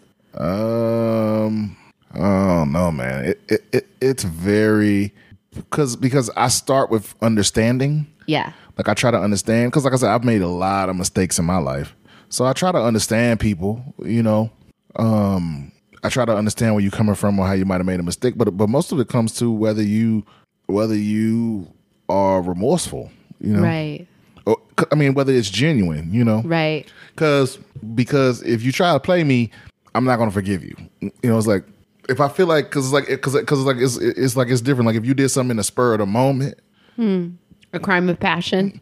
right, or or or, or anything. It- Yeah. it's like if you did something in the spur of the moment or out of desperation or something like that, I, and I can understand that. Then yeah, I can forgive you. Mm-hmm. But if you like plotted and schemed and planned and and fucked me over, uh, no, no, you you because you're you're not you. That's not real empathy. You just a sociopath. Like you know how to look. You know how to like act remorseful, but you ain't really remorseful. What's the difference between first degree and second degree murder? First degree is I planned it. Second degree is it happened. Um, no, no. Well, it happened is manslaughter. Oh, manslaughter. Yeah, yeah. manslaughter is like when you didn't like you kill somebody like you didn't intend to kill nobody Yeah. but you still intended to harm them and you were so you were reckless enough that it could have killed them? It'd be like if somebody tried to hurt my cat, and then it was like suddenly I'm I'm Beatrix Kiddo from Kill Bill. no no no no no no. That because that would be se- that's that's second degree murder. That's second degree murder. it, manslaughter would be like if if somebody tried to hurt your cat and you like get the fuck out of my house and pushed them out the door and they oh. fell and hit their head and and, and had a sh- stroke and died. It's like you oh, wasn't you didn't intend to kill them yeah. but what but you did intend to harm them and that harm caused them to die Got it. or um You really did watch Judge then- Judy a lot. uh, well judge never judge Judy never did no murder shit um, but then you you uh, but then second degree murder is like you intended to kill them Yeah. but it wasn't premeditated like you know you got to a heated argument you know and you just and you, and you just pulled out a gun and shot him And you were like, that's a wrap. or yeah or you took or you beat him in the head with a baseball bat Oof. you know, and then first degree murder is like you basically a hitman. Yeah. Or, something. or you set somebody up, or you've been slowly poisoning them over years. Yeah. Yeah, because see, it's, it's for me, it's just like it just depends on what category of human I put you in. Like I have, I have, I have, I have three buckets in my head, and it's like there's people that I don't care either way. There, there, there are like good, genuine soul hum, humans, Yeah. and then there's fucking scumbag pieces of shit that like don't deserve sympathy or empathy. And if I once you in that scum bucket, um, I don't care what happens to you, and I don't want your I don't want your fucking apologies. I don't got I don't got no apologies for I don't got no sympathy for you, no no uh, forgiveness, none of that. It's like so it's like yeah, if I believe you're evil. I, can, I, I, I just can't. In fact, I might actively wish bad things on you. Okay. So you struggle with forgiveness in that category. Yeah, because I did because because there's certain shit that you that you do where you where it's like I, it's I can't believe that your sorry means anything. You know, it's like if you if you plot and scheme, you know, or you like you one of those people that you like you steal money from old ladies, like you or you you Right. you run con schemes or you fucking uh you fucking sell you know little girls into slavery and shit like that. Like you ain't what you what, what you apologizing for Right. you literally been doing you you know it's like it ain't like you you got caught up Yeah. or, or maybe you did i don't know maybe maybe you did but it's like if you if you the mastermind behind some kind of you know or, or like you let some you let some product go out and you know it's poison and it killed 10 people's kids or something it's like, Right. like i don't forgive you nah hmm. What is your the weirdest apology you've ever made? the weirdest apology i've ever made oh man i don't know that any of them ever been weird Or like difficult ones or difficult let me see uh, interesting ones? Weirdest thing I've ever apologized for. Um, I don't know. Weirdest thing. Nothing strange. Um, oh, I, I definitely I apologize to my apologize to my dad, even though it's still debate. I begrudgingly, um, but uh, I don't know. What was it begrudging? Um, just because it was like it, uh, when like when I my, the second time I ended up in foster care, I, it was because you know through various events, he it ended up just being he, he and I living together. His his uh his other two kids was with my stepmom with their mother, and uh and they I don't know if they were divorced yet, but they were split up, and it was just me, he and I because I was his biological kid, not hers, right? So, but uh but he used to work all the time. You know what I mean? Like oh, my that's one thing I'll never say bad about my dad. Like he ain't a lazy motherfucker. You know what Yeah. I mean? He he would work he'd work four or five jobs if he had to. Um but I think that's mostly because he loved pussy. he loves pussy and money. But he so but he um so like when I get like he would work from he would work from eight from uh you know he would basically he would get home from work right when I was leaving for school Okay. at 8 a.m. or something like that. And then he would leave for work right before I got home. So you never saw him. Hardly ever. I hardly ever saw him. Like I would see him for maybe like 30 minutes at a time, maybe. How old were you? I was, I don't know, 12 or 13. Oh my gosh. and he, and anyways, so I remember one time, I don't know what the fuck it was, but I remember, I remember realizing, because because when it was all of us lived, because it was the same house we all lived in. Yeah. at, at, at one- at one and and I remember um I remember one day discovering that he had a lock on his door on his room door. And when all, when all of us lived there he never locked the door so, so it, was- it was like it was it was clearly that he was sending the message to me It was a trust issue. that he didn't trust me which told me I don't I don't trust him so I'm like now what's on the other side of this door you right. know what I mean Right. and it was nothing. And I and I and uh and and so um I obviously I figured out how to get in the room and and I remember finding this uh this big ass giant tub of chocolates. It was it was huge. And and it, and and the the the top of it was shrink was shrink sealed. Whoa. and um but i i figured out how to screw the top and the plastic together so i could take it the whole thing off and take chocolates out and put it back on and it'll still look like it was sealed up. But of course it's like for some some reason like your dumb kid brain thinks that it's it's so much easy to convince yourself of your own bullshit right when you're a Right. and and you know and of course if i had been if i had just taken three or four chocolates Yeah. it would be nothing but i but i every day i convince myself eh, you know because you know what it is is i didn't realize my father ain't looking at this every day Right. he's gonna he he he's looking at it you know he like noticed it once a week so to him it's so, so to me even though me just taking one chocolate every day was a gradual change that looked the same But to him, to him, he yeah. So that's what happened. One day he looked at that motherfucker and was like, "What the fuck?" I, and, I, and I think he just he he suspected, but he didn't know. So then what, what happened is I I noticed that when I whenever when I would break into the room, he had put he he had put a little piece of paper oh. up up in the top of the door to see it to see if it fell when he came. So basically, like if it didn't fall when he came home, he knew that it was on the other side of the door. You know what I mean? Ah. Because it, wa- it wasn't like a it wasn't like a little piece of paper. It was like it was like a heavy one that would make a sound when it hit the ground. You know. So if he didn't hear it fall when he came in, he knew Right. that I had been in his room, right? But By I- the way, this is all some like very 80s parent fucking bullshit. Oh, yeah, You were yeah, yeah. describing. My parents did the exact same kind of crazy shit where it was like, no, I want my space. And it's like, you haven't been present for this whole process. Fuck you, I'm looting this room. right. Well, it was just it was just one of them things. But you know what it is is like because I'm like my dad isn't my dad isn't a bad person. Yeah. But he just wasn't. He wasn't like being being a dad wasn't his thing. Yeah. You know what I mean? It was like he just wasn't because he wasn't he wasn't uh he wasn't like particularly abusive or Okay. any of that stuff. He Yeah. was just not concerned with me at all. You know what I mean? It was Right. just it was just like here's food. Le- don't do anything to make me have to leave work. you know, and, and, and right. Don't and- get me in trouble.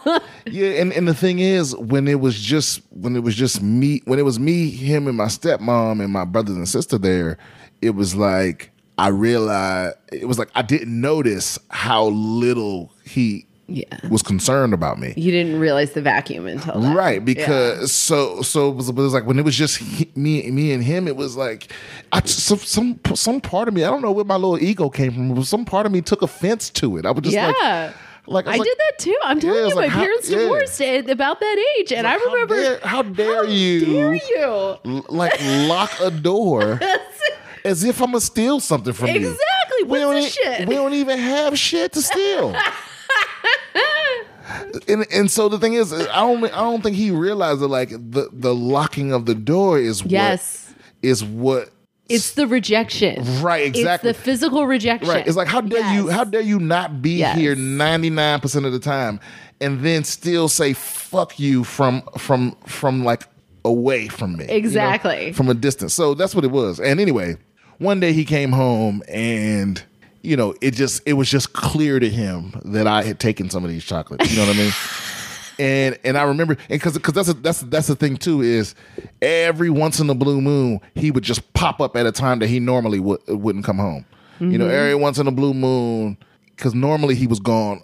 Eh, like I said, he would go to work when I when I went to school and come home. Yeah. I eh, I mean, he would come home when I went to school and go to work right before I came home. Right. But every once in a blue moon, he would just pop up like, you know, a few hours after I got home or something like that. You know what I mean? So this one night he just popped up because he would try to catch me doing something, you know, or he, Yeah. it's, you know, and this one night he just popped up. And that's another thing. I wasn't allowed to go outside. You know, not that I ne- not that I never did, but I w- I wasn't allowed to go outside. I wasn't allowed to have company. Oh. Right. So it was like, So not- you were just alone. I was just alone all the time. Yeah. And well, I I wasn't when it was all of us standing there. It was it was me and my brother and sister, and we were alone all the time. You know, and every now and then we would go outside and get caught or get in trouble, but it was like a big deal. Anyway, so one time he just popped up and I'm and and he, and he comes out of his room with the jar, and I remember sitting there eating eating his TV dinner, and I remember him saying, I forget what he asked me, but it was like, you know what happened to these chocolates or something like that, and I was like, I was like, nah. And he he was like, you think I'm fucking stupid? and I don't know what my response was, but it was something smart ass like, you know, if the shoe fits or something like that. Yeah. And I don't know why the fuck I said that because there's nothing. My dad was he he came up boxing. You know what I mean? So it was like mm-hmm. like he was legendary in our family and in the, in the street in, the- in the neighborhood he grew up in. His hands was was was legendary status. Now I've never seen the nigga fight nobody, but everybody was afraid to fight him. You know. My So it was dad like- was the same. but he was way. he was he was skinny. He was tall, skinny, and the and he he spanked me before, right. but but it was something about the way I brushed him off because it because it was it wasn't just what I said, it was the way I said it. Like Yeah. I, I like basically my body language was nigga, who the fuck are you? You know what I mean? And- I'm eating a TV dinner. You're gonna come over here and try to dad me right now? Get out of here! Right, and, and and he he took such a huge offense to that. yes. And I, I don't know what I don't remember what the next thing that happened, but I remember being yoked up against the wall. He was strong as a motherfucker. Like I couldn't believe it. He was so strong, like so much stronger than me. And I, and and I wouldn't have guessed that at all. At, at, you know, at 13, of course he was way stronger than me, but but it was just like he was way stronger than he should. Still, he was way stronger than he should have been. Yeah. at his size, but he was just all muscle. Just Right. Yeah, because he, he had me because you He had you- fight muscle. you never see nobody. No, he had me up against the wall by my neck with one hand. You know what I mean? And you that's hard to do. That's hard for me to do now with Mm-hmm. you know, but and he and it was just straight from the ground to the wall. There wasn't no struggle. It was just what the f-? Yeah, and, and as a matter of fact, it was from the chair. So the it, was- So there was furniture in the way. Oh yeah, that Yeah. furniture moved. He he grabbed me from behind the chair by my neck and picked and picked me all. So my feet never touched the floor. I went from the chair all the way all the way to like maybe ten feet and up against the wall. You know what I Yeah. mean? And, and, and he was like, "Fuck you!" Say whoa, whoa, whoa, whoa, whoa. And but me, but see, I've always I was like defiant as fuck. You know what I mean? Uh-huh. So because my attitude was always like, "Oh, it don't matter if you it don't matter if you beat me up if if you beat me right now because if you." As long as you don't kill me, I'm gonna get you, motherfucker. That's always been, like I told you, revenge. Yep. And so, and so th- that's what it was. He he got he got he he he screamed at me, and I got and I think he he was afraid he was gonna hurt me Yeah. because he was so angry. Yeah. So he just threw me in my room and closed the door. and was like, "Don't you come out of their fucking room." And I said, Don't you go to sleep tonight, motherfucker. and that's when the cops came. So he called the cops, and that's when I that's that's when I went into foster care that night uh, for the second time. So so I I had been I had been in foster care from like the age of five to like eleven. Whoa. And then he came and got me out of foster care. And then I went back into foster care again at 12 or 13.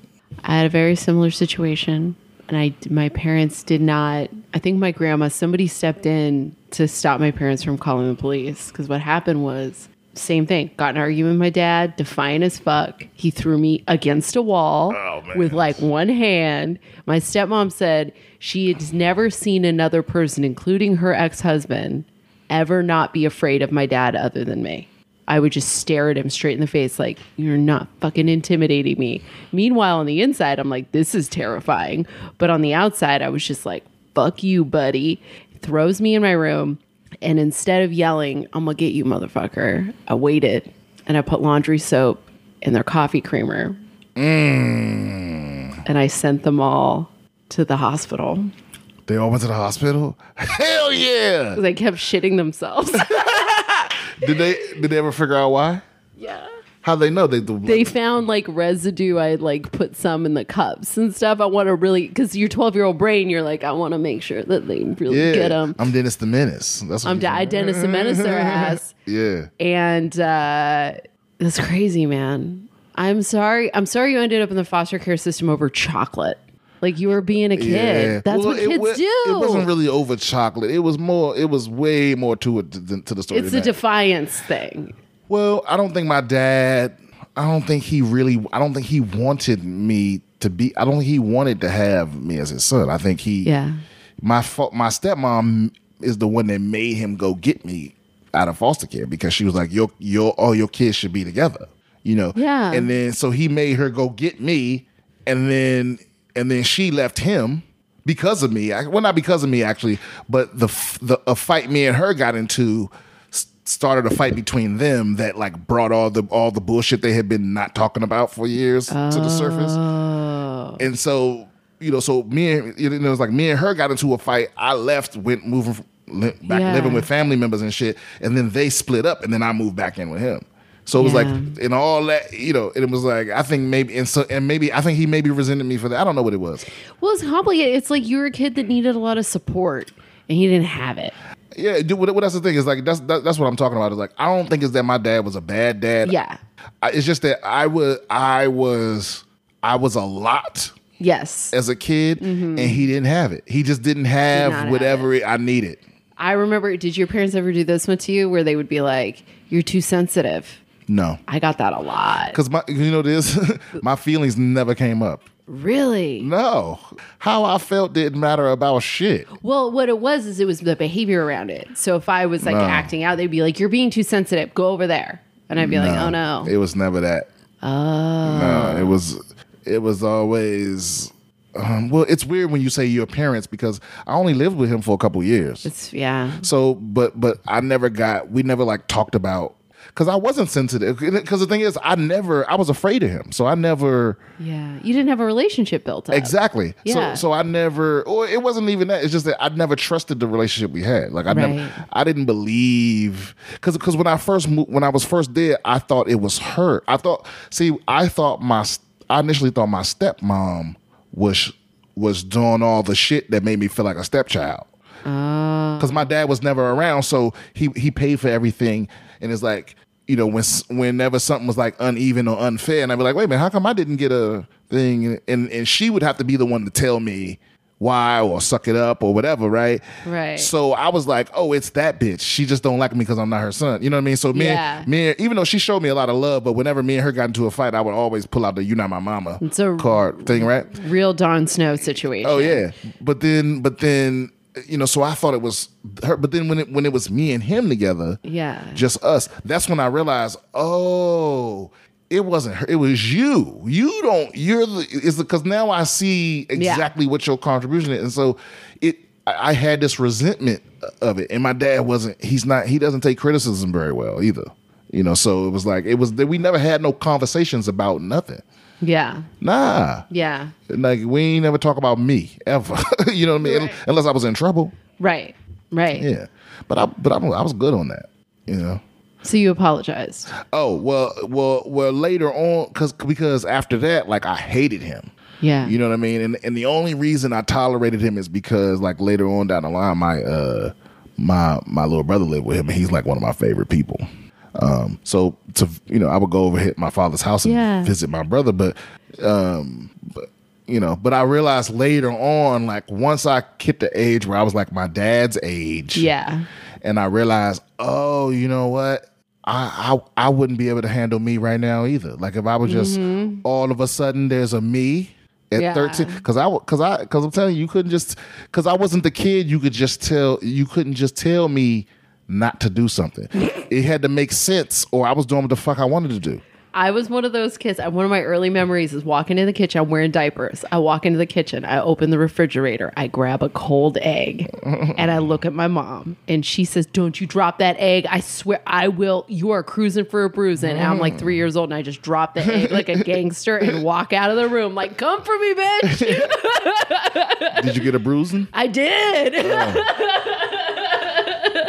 But like it's one of those things I understand that that like Yeah. defiant like something something is wrong and my reaction to it is I'm going to be punk rock and I'm going to burn this house down one way or Well, another. it was just that my mom. See, my mom. See, it's like my mom understood. Like when I was, you know, when I was little, little. Yeah. My mom always explained things to me.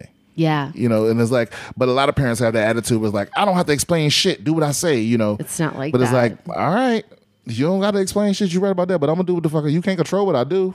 But it's why you're so smart and why you're such a good joke writer and why you see things from other perspectives because you want to know.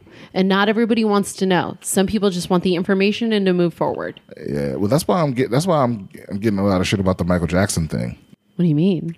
Just because, like, I we, we had a we had a big long like argument. It was like maybe seven people involved at the, about about At the Michael- comedy store? At the comedy store, yeah. Because everybody was because because like I was like this documentary didn't convince me of anything, and everybody was like, you know, not everybody, but like five people was like, what? Like, whoa, whoa, whoa, whoa. and I'm like, look, man, you know, and I and I, I laid out my case. but- Okay. but it's like, but it's like I'm not defending Michael Jackson. I'm not saying, and I'm not saying, I'm not saying he's innocent. I'm, I'm saying I feel exactly like I felt before I saw the documentary. Like uh, over the last 20, all the information that came out, Yeah. it's like I don't feel different. Like, I, like I'm, I, I was not sure before, and I'm still not. Cer- I'm not certain that he's a pedophile after watching this. I just, I don't know. I think I think the Jack the Michael Jackson scandal and the um and the college admission scandal share two qualities where you're just like you didn't know like Yeah, I like guess this so. information hasn't been available for t- however many years we I thought we knew this. I thought we Yeah. knew the rich people were gaining the system. I thought we knew that there was something going on with the Jacksons. I thought Yeah, well, we knew. It's, it's always weird shit. Well, we- we're very selective about what you know what we are outraged about. Like for some reason, we still we still letting Caitlyn Jenner slide, and she killed somebody. And Yes, like, she and nobody ever talks about it. I'm ve- uh, you know what? I will. I in a in a drag queen roast. I ghost for for a drag queen, and we definitely almost every time make a Caitlyn Jenner. Like we've made a couple of Caitlyn Jenner murdering somebody jokes. That's funny. yeah, because where else is it gonna get? You know, where else are you gonna be able to tell that truth other than comedy? Yeah. Well, I mean, I I, I would love to. I would love. I, if I'm ever hosting anything big, Caitlyn Jenner better hope she ain't there because I'm bringing it up. I mean, you gotta be like, did you drive yourself here? I just want to know if I'm safe on the way home. well, no, just like well, it's been it's been ten years. It's time to make a documentary about all the people you've killed on the road. it's crazy. Because I'm sure it's been more than one. I mean, yeah. I mean, it's it's pretty it's pretty But intense. we just stopped talking about. It's like it was because that's what's weird to me. Because you know what it is is it's not juicy. It's not. Yeah. It doesn't have that gossipy vibe or that can you believe it? You know what I mean? Type Not of deal. yet. So it's like people are like, because that's because because the, the the Michael Jackson thing is something that we've it's been debated for twenty years, Mm-hmm. twenty five years, right? But the Caitlyn Jenner thing is something like we know it happened. you know. I think what's I think what what's popular right now, and there's a word for it in Spanish, chisme, where it's a combination of gossip and truth. that's Oh. intriguing. I think that's like like I, you know the Yeah. true crime genre is is chisme, and people love that. because they take and they it's like they uh they feel because you know what it is that's that's how my uh, my auntie used to try to get information out of me because she was the she was the gossipy one is like sh you know it's like she would ask you like what's going on? Yeah, with the situation. And when you didn't tell her she would fill in the blank with something absurd. That's my grandmother. Yeah, it's so just so you would counter it with the real with the right so you would have to respond right. Mm-hmm. So it's like oh well you know because what it look what i think is or something manipulative like oh so i guess you just don't want to share things with me today huh? Yeah. Well okay i guess we're done here but, you know what it is? My, my mom doesn't do that though. She my mom knows me enough, well enough to just leave it alone. Yeah. Like, mom that's i'm not going to talk about that. And she'll just go okay okay all right. That's that's how i know it's like she doesn't agree yeah. but she's gonna leave it alone. You know what i mean? Then maybe that's what happened with michael jackson. Nobody could agree so we just all left it alone. Um. Yeah. Uh, well, the thing, see, my thing is, I don't. I'm not. A, I've.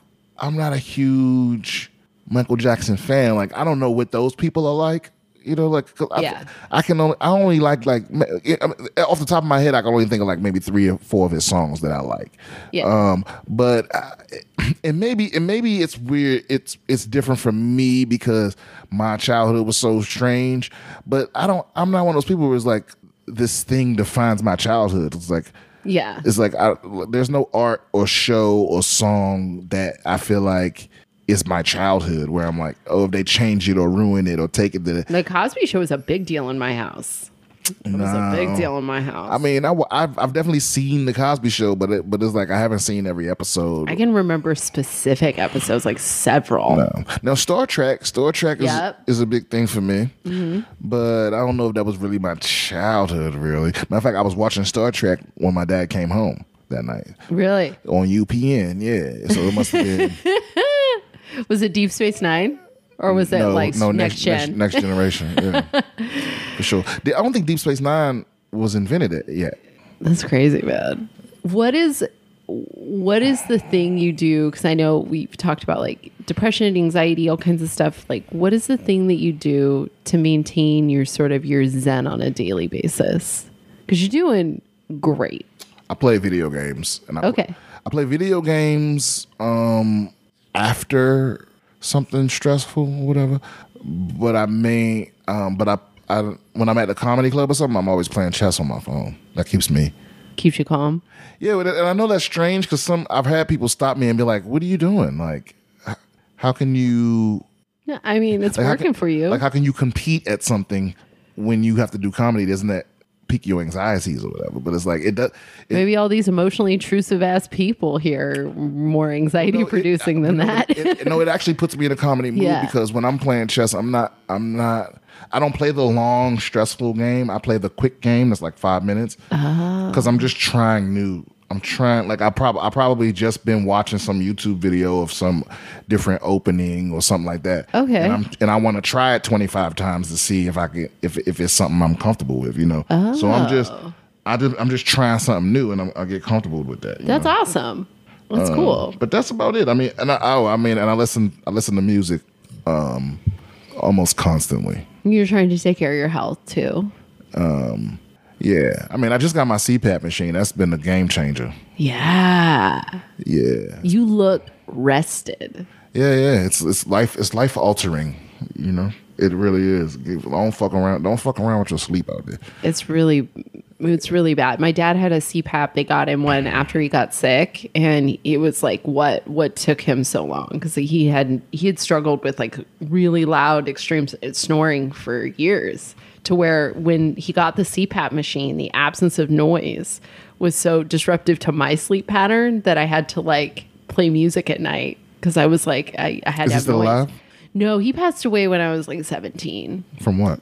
uh, something called multiple systems atrophy. It's like um, similar to the illness that Robin Williams was diagnosed with, except for Robin Williams had like hallucinations. It's a it's in the Parkinson's family of illnesses. Oh, okay. Yeah, it's like a real um, it's like your whole body. It's, it would be like if you took your um, your uh, hard drive out of your computer and just smashed it against the ground a few times, rubbed a little dirt in it, and then put it back in the computer and tried to get the computer to work. So it's like not it, it's your your body and your brain stop communicating with each other. So the CPAP machine was like a game changer, but they didn't they caught it so late in the game. Yeah. See, I I was I had the CPAP. I got the CPAP too late probably to stop me from. But, Yeah. Uh, but I got it early enough to where it's like, you know, I'm I'm not gonna I'm not gonna have a fucking heart attack in two weeks. You know. Right. So Yeah, you're fine. You're gonna be fine. It's I mean, you're young. We're young. We don't feel young. We feel but we're young still, right? well, I'm young. I don't know. What you? What you? What are you? Fifty? no. Stop. We're in our thirties, right? Right. yeah, yeah. yeah. You I mean it's uh, whatever. But um the uh what is your relationship with your higher power? Do you like have one? No. No. Okay. It's fair. I'm God. No, I'm. Uh, I don't. I'm an atheist. I don't have. A, I don't have a higher power. okay. My higher power is logic, reason. That's a higher power for sure. I suppose. Yeah. Yeah. I think it, it's the it's the one that makes sense for me, and it's cheaper Okay. than religion. Okay. I like that. Yeah. What's Because for me, I throw like religion and tradition and uh, like all those things that make you do things that don't make sense. yeah. I'm I just can't fuck with them. You know what I mean? Yeah. So it's like it's like it's like you would uh, you would otherwise make a different decision, but if not for religion or tradition, you're doing this thing that's not it's not the best thing to do. Right. You know, it's not the best choice to make, but you're doing it Right. because we've always done it. Right. It's like, Which why is- are you? To me, like religion is just is just the worst form of tradition. Yeah. You know, Yeah. but I guess some people need it to be good people or to have something to believe in or whatever reason. I don't think most people really buy it though. I don't think so either. Well, I think most people ha- have serious doubts because actually the people that don't are fucking scary. The people, the people like, like fundamentalists. Those people are fucking terrifying. Yeah. yeah. Yeah. I don't know what's out there. I know there's something out there for me, but I don't I don't know what it is. And that's fine. Mm. I'm okay with that. I like the free fall element. Like what's gonna happen? I don't know. Maybe you die and become god of your own universe. Uh, that sounds like a lot of work. Yeah, I don't know if I would wanna it's a lot of pressure. You know what I mean? yeah. I mean, imagine getting gravity just right. Yeah. that's that's a tough one Yeah. for sure. And you got to wait billions of years to see. It's a whole Rick and Morty situation. It really is. You're gonna end up in a Cronenberg universe. You know, like you just want to. It's a lot. And then you imagine you create this whole universe, and then and then the people you created are still like, I don't know about that guy. I don't know if he's there." I love that. I love that. Well, we finally got through all of the questions except for one. What is? What is the last? What's the thing that you would tell somebody just like you in the world? What? What, do you mean? Just like me? Yeah, like maybe somebody's listening to this podcast and they're fe- they're like same same experience, totally the same. What's one thing you'd like to tell them? Get your own shit. Get your own thing. All right. Well, you know, they're I'm just, I'm just, relating? I'm just kidding. Um, uh, I'm trying to not say something cliche here. Um, you can say something cliche. It's fine. A lot of cliched shit's been said on this podcast. um, what, what, what, if, if I, somebody that's just like me that's listening, I guess I would, I would just say, um, um, believe in yourself, but but not too much. Okay. The right amount of believing in yourself. Well, believe believe in yourself, but don't believe everything you tell you. Like question question everything you tell you, but believe in yourself. Yeah, Yeah. I like that. That's awesome. Or put your thoughts on trial or whatever you want however you want to put it. I like that. That's like a white lady remix of Your therapist a white lady? yeah. Yeah. Yeah, a little younger than me. I don't think she quite understood what she was getting when I walked in the door. Uh, see, I don't think I could have a therapist that was younger than me. It's interesting because I saw one of her other clients too, and her other client's like a 50 year old black lady. So I'm like, okay, she's got her work cut out. She's got, she's, she's exercising, um, a lot of like, it's an interesting place. It's like a clinic for, it's a clinic for people with no health insurance. And they have like art therapy and a food bank, and it's a really interesting Oh, wow. place. Art therapy and a food bank. Okay. You know what I mean? Mm-hmm. And like meditation classes, but they also do like work programs and stuff. Really interesting. Do they have an espresso machine there? They don't. Sometimes they have a Keurig, but there's never any pods. Sometimes the coffee machine has coffee in it. Most of the time, it doesn't. Oh, you have to bring your own pods. I think so. I think it's a bring your B, BYOP mm-hmm. mm. BYOP situation. Okay. But they do have like bread from the sprouts that they couldn't sell. What is this? Like a farmer's market slash therapist office? no, no, no. It's much. It's like in Van Nuys. It's like in a bad part of Van Nuys. Okay. It's like it's like a it's sort of like a work development slash psychiatric care center. It's for it's for people with like a lot of shit going on. So little miss, I have an anxiety disorder. Bebopping in there must seem like a, a nice break. What is that white cord right there for? This one, Yeah. No, no, no, no, no, no, no. Oh, oh, that's an earphone. earphone. Oh, okay. All right. Yeah. Let's see what's going on That's there. the bomb. We're gonna have to disable it in a second. Okay, let's do it. What's your? uh How can people get a hold of you? And also promote your podcast and stuff. Oh, just listen to my podcast, BS with Brian Simpson. I keep I keep saying my website is going to exist someday, but I'm just lazy about it.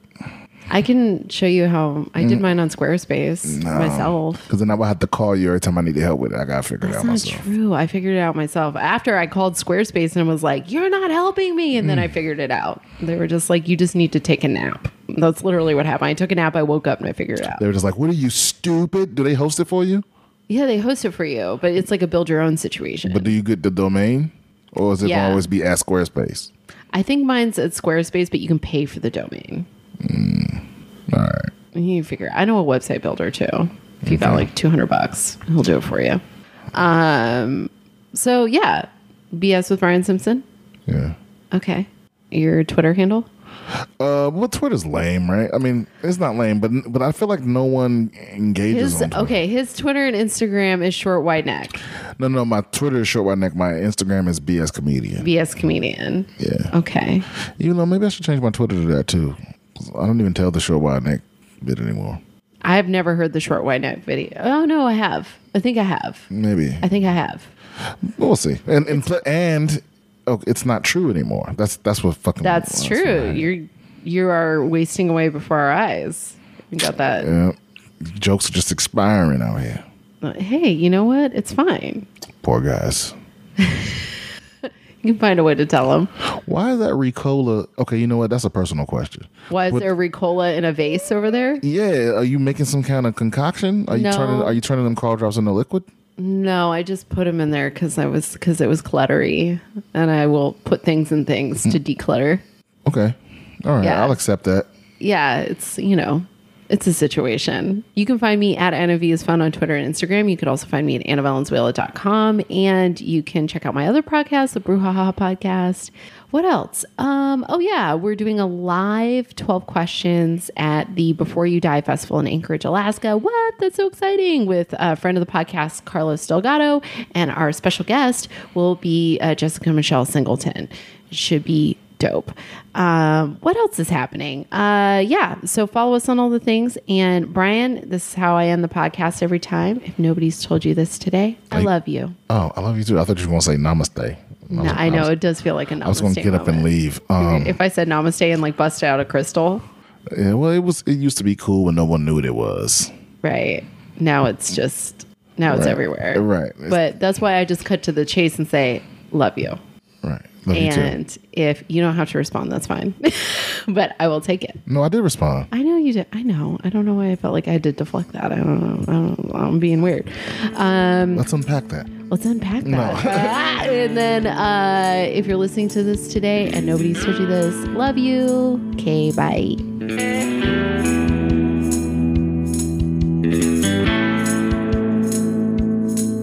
Thank Música